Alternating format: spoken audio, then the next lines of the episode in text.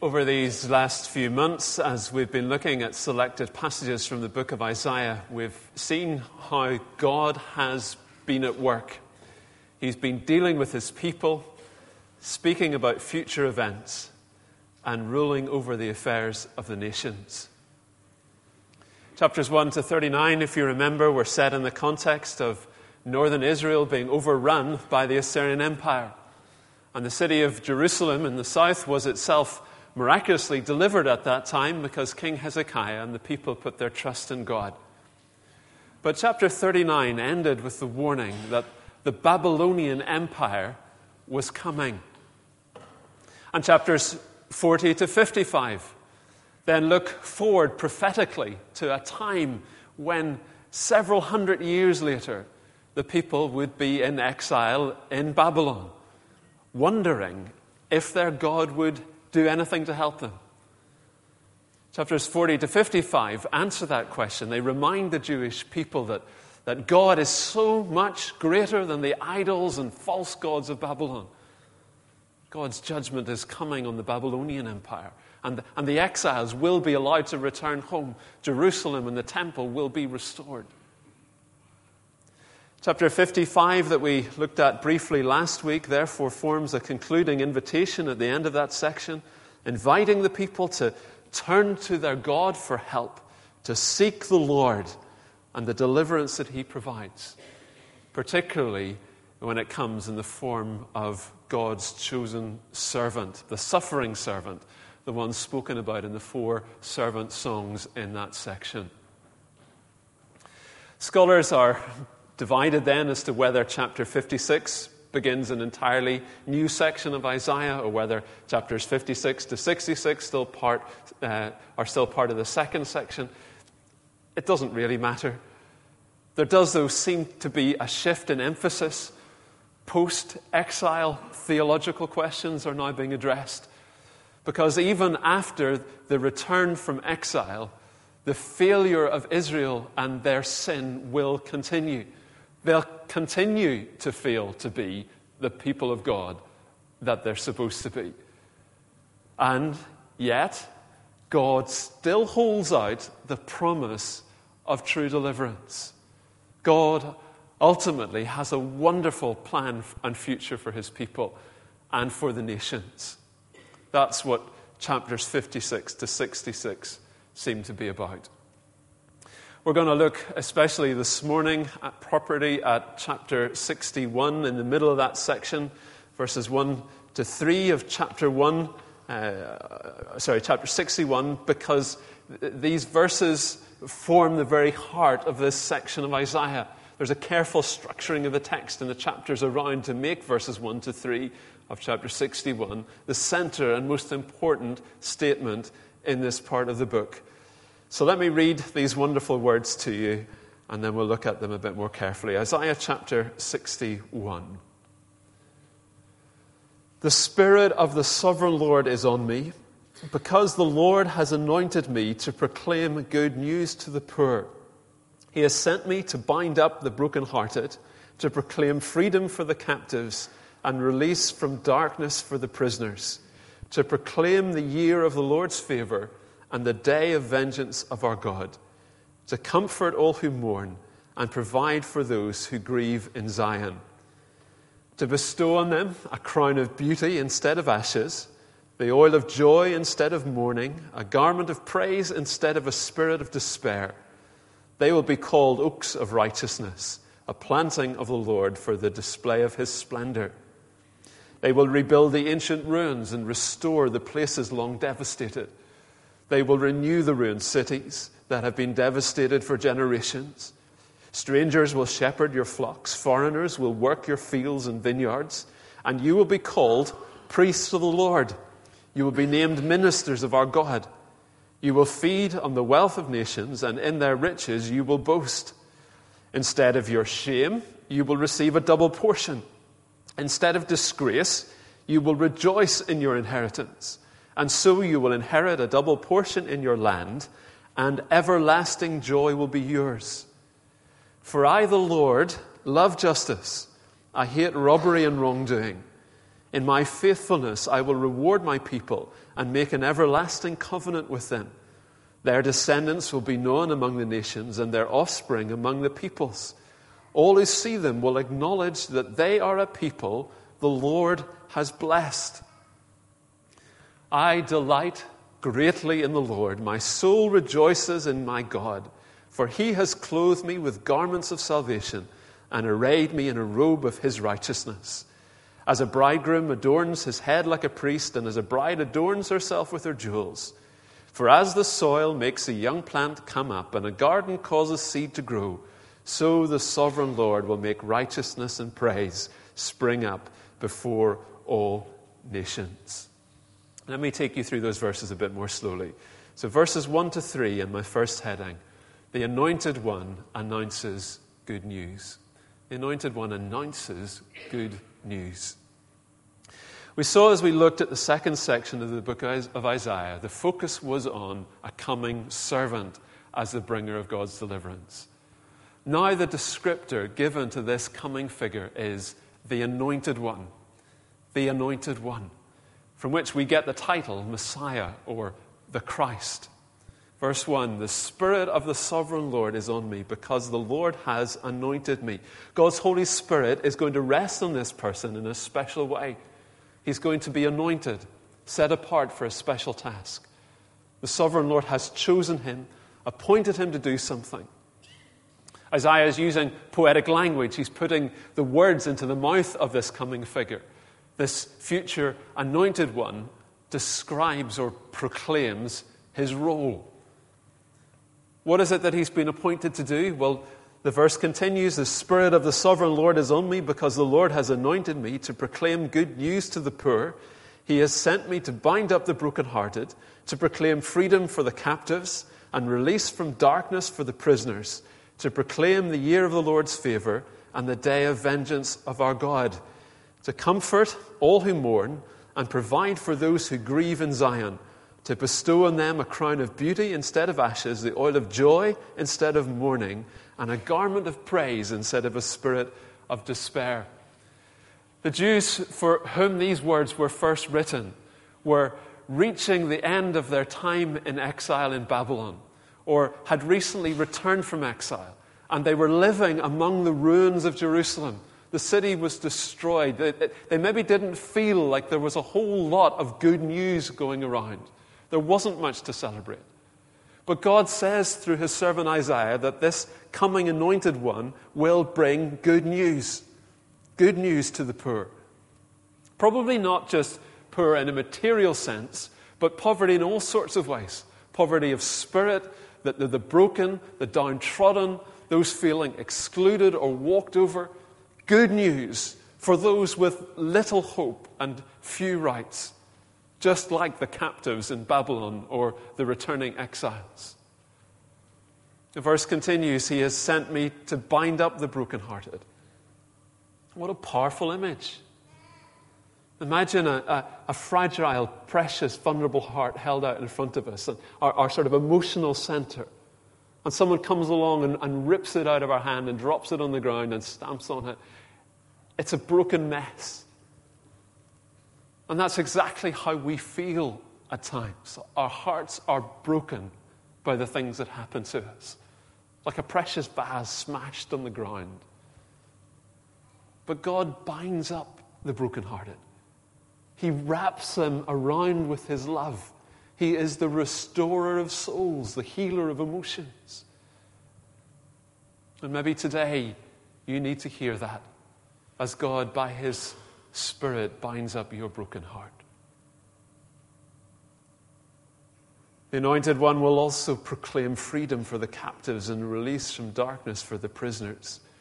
Again, images that the exiles can relate to. They, they know what it is to be taken captive, they, they, they know what it is to be taken at someone else's pleasure. They probably, they probably weren't literally prisoners kept in dungeons, but the images of a prisoner being led out into the light after having been prisoned in a, in a dark underground cell. Verse 2 to proclaim the year of the Lord's favor. Instead of judgment upon Israel and their sin, now is the day of the Lord's favor. His goodness is directed towards them. They are to be recipients of his, of his blessing and his favor. but it is also the day of vengeance of our God. In other words, the day when the wrongs done to God's people will be overturned, when the suffering of the Lord's people will be avenged. Vengeance doesn't sound all that nice. But for those who really know what it is to suffer, it's good news. God, the just judge of all the world, will do what is right. He will right the wrongs in the end. The Anointed One, we are told, will also comfort all who mourn and provide for those who grieve in Zion. We were looking at Psalm 137 in my home group the other night and uh, uh, thinking about the importance of, of, of space for lament. The writer of Psalm 137 is lamenting the destruction of Jerusalem and the exile of, the, of God's people in Babylon. And even among those returning from exile, there were many who were filled with grief over, over what remained of the city and the temple. Jerusalem, the holy city, Zion, was in ruins, its walls and its temple destroyed. But yet Isaiah says that there will be comfort for those who mourn and good provision for those who find themselves grieving among the ruins of Zion. The anointed one is going to provide for them, verse 3. He's going to provide a crown of beauty on their head. Mourners in Israel would have taken off their head covering and put ashes on their head as a sign of grief. The loss of a loved one, brokenness over sin among the people. The Jews, their, their leaders, they would have torn their robes and put ashes on their head as a sign of, of mourning, of, of sadness, devastation. But the coming anointed one changes it all around. He takes the spirit of despair and replaces it with the oil of joy, like the oil of anointing poured out on the head of the priest. Instead of those torn robes, is a new garment, verse 3, a new robe of praise. Instead of ashes as a head covering, is a beautiful crown. Joy, beauty, praise. That's what the anointed one ultimately brings about despair and mourning turn to joy and gladness.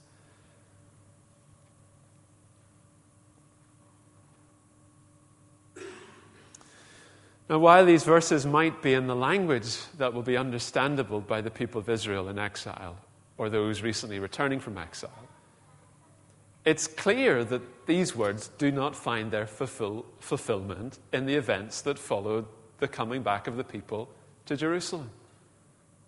As, as the chapters around these verses make clear, the problem of Israel's sin has not actually been dealt with.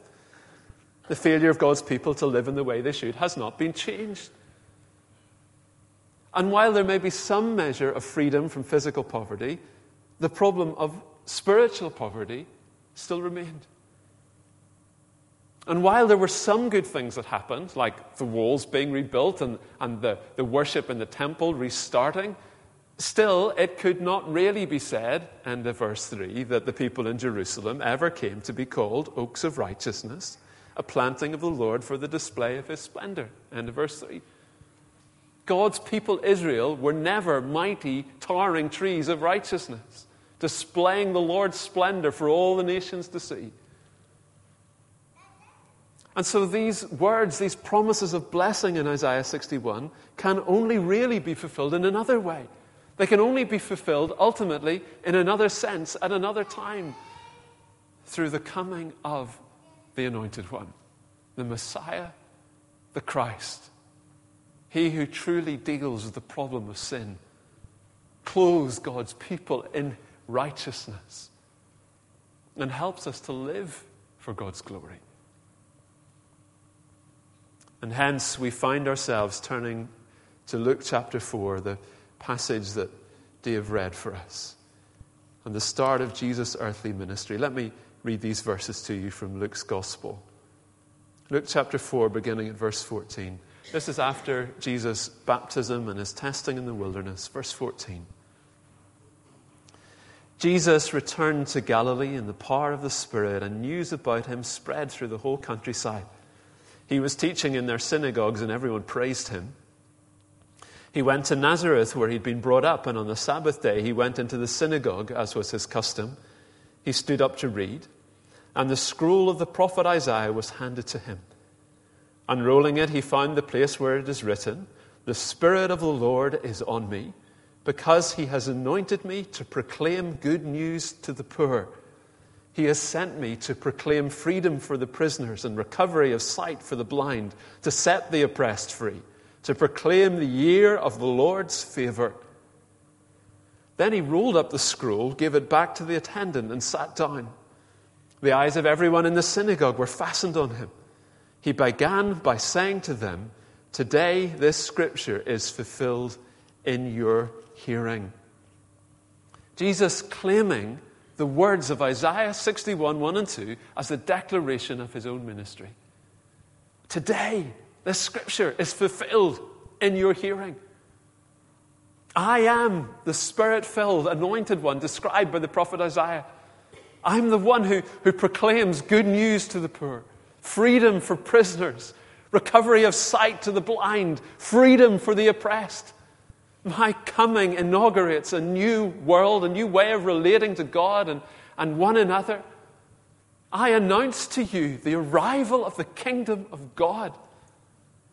I am the coming servant the foretold king, the anointed one, spoken of by the prophet Isaiah.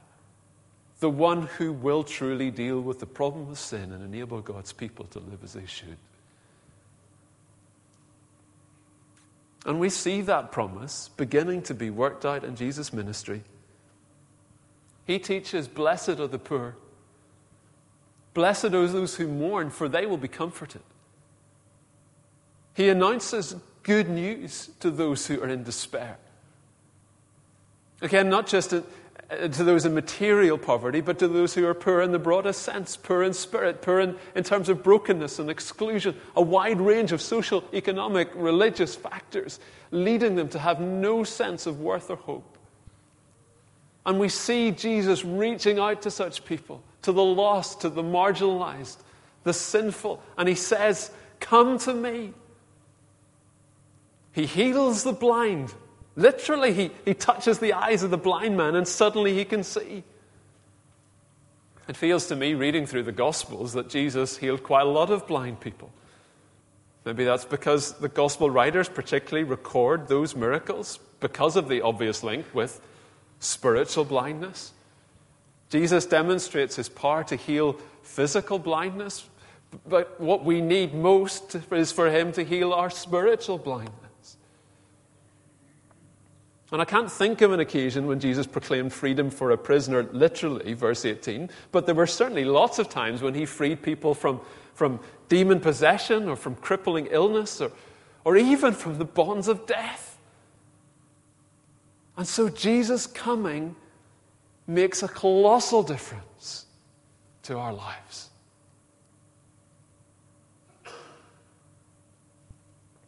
From what I've read of liberation theology, which is a particular way of interpreting these verses in Isaiah, quoted here in Luke.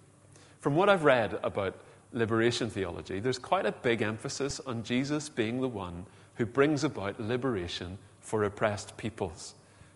An encouragement to look to Jesus today to bring about in this world freedom from oppression, justice for the poor, an overthrowing of, of corrupt and, and dominant powers and, and empires. My problem, though, is that I don't think these words in Isaiah 61 are ultimately describing an improvement in this current world. While the coming of Jesus to poor and deprived communities today does sometimes bring about economic and social transformation, I don't think it's the lasting and totally radical transformation that the prophet Isaiah is speaking of. Just as with people returning from exile to Jerusalem who experienced some physical blessing, I think that any earthly fulfillment of these words in a physical sense in our day will also be short lived. There's too much greed and corruption for it to last. The bigger problem of sin still needs to be addressed.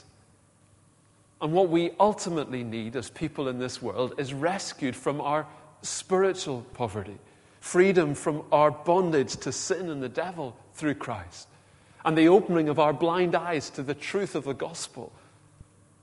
I think that spiritual salvation, freedom from spiritual bondage, is what Isaiah is ultimately pointing us towards. When we, when, when you and I return to Christ for salvation, He sets us free from, from bondage to sin. He opens our eyes to see the truth of His love. He binds up our broken hearts. He, he fills us with deep and lasting joy and praise. And He places a spiritual crown of beauty on our heads. As we'll see next week in chapter 65, it will ultimately though only be in, in the renewed heavens and earth that the kingdom of God is fully realized.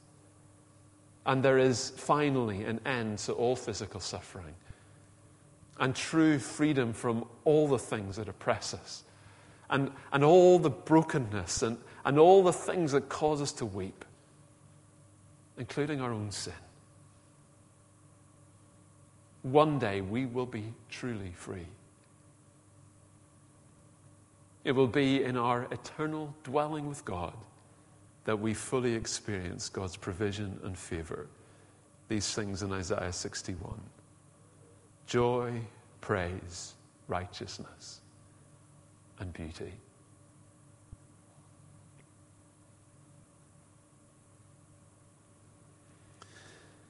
Let me return just briefly, though, to the remaining verses in this chapter and my second heading, God's people as a light to the nations. God's people as a light to the nations, verses 4 to 11.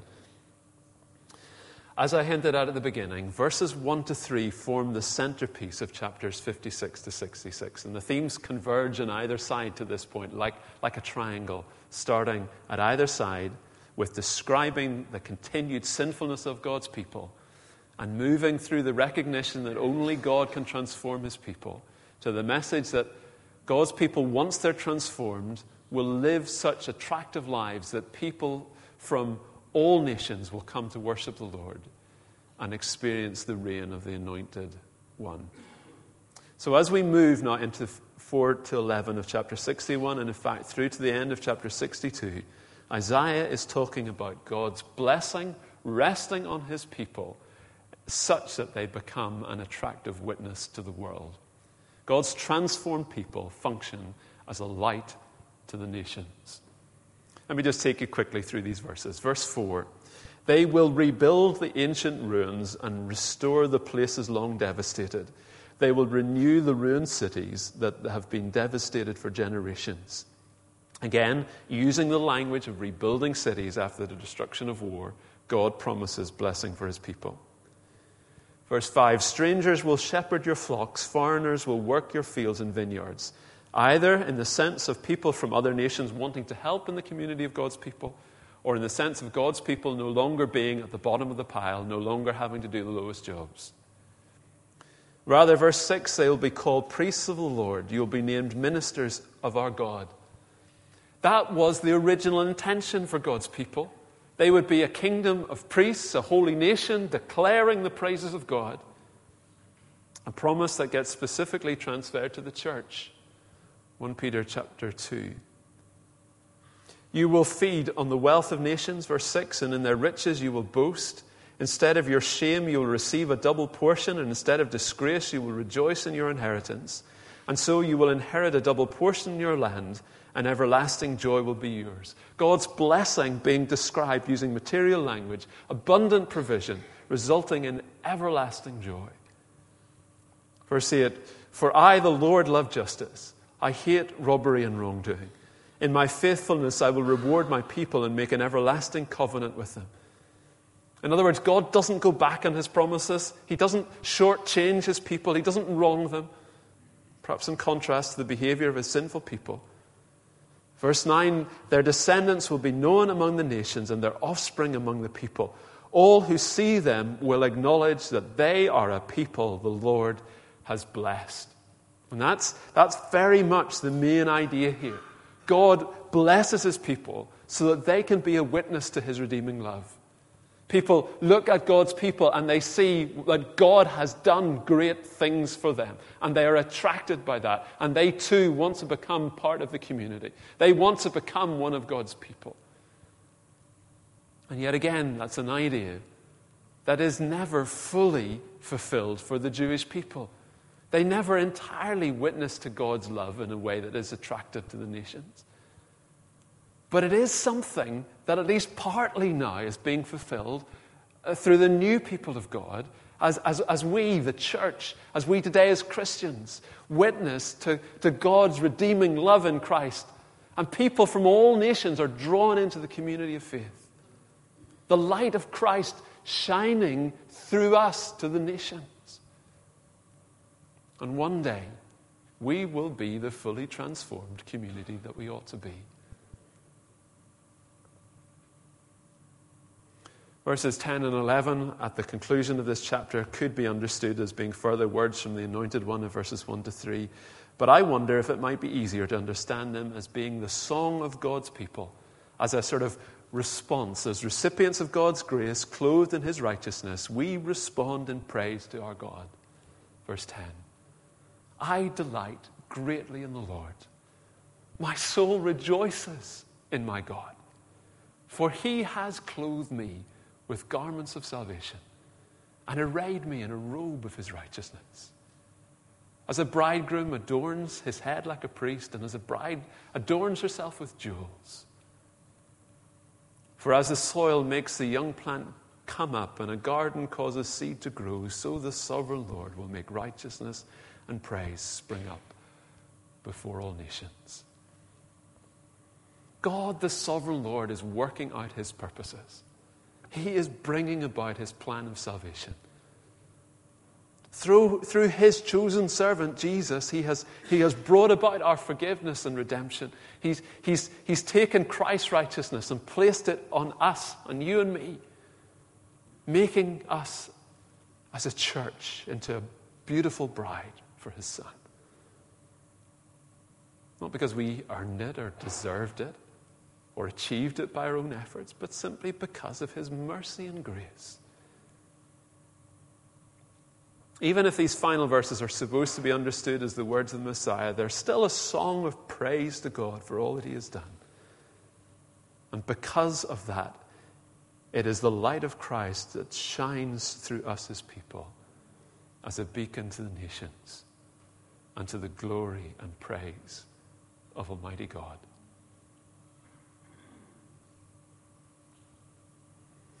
Isaiah 61 is good news. Good news for God's people, Israel, returning from exile. But greater, fuller, better news for God's people today, for God's church, for His children in Christ. Good news proclaimed to the poor and downtrodden. Good news for the brokenhearted. Good news for the captives and the prisoners, for those who mourn or would otherwise be in despair. The day of the Lord's favor has begun. Christ has covered us in his righteousness. And God's glory and splendor is being displayed through his church. One day, one day, we are going to enjoy our full and final redemption as, as Jesus, the Messiah, the Anointed One, leads his people into their eternal home. Then, then on that day, all, all mourning will truly give way to joy. All despair will give way to praise. And we, as Christ's bride, will be crowned with beauty instead of ashes. All these images from Isaiah chapter 61. We will f- experience in full God's provision and blessing. And everlasting joy will be our crown. Until that day, maybe you could join me in praying that God would help us individually and as a church to witness to His love in an attractive way. That, like Jesus the Messiah, that we too would be anointed with the Spirit to proclaim the good news of God's salvation. Let's pray.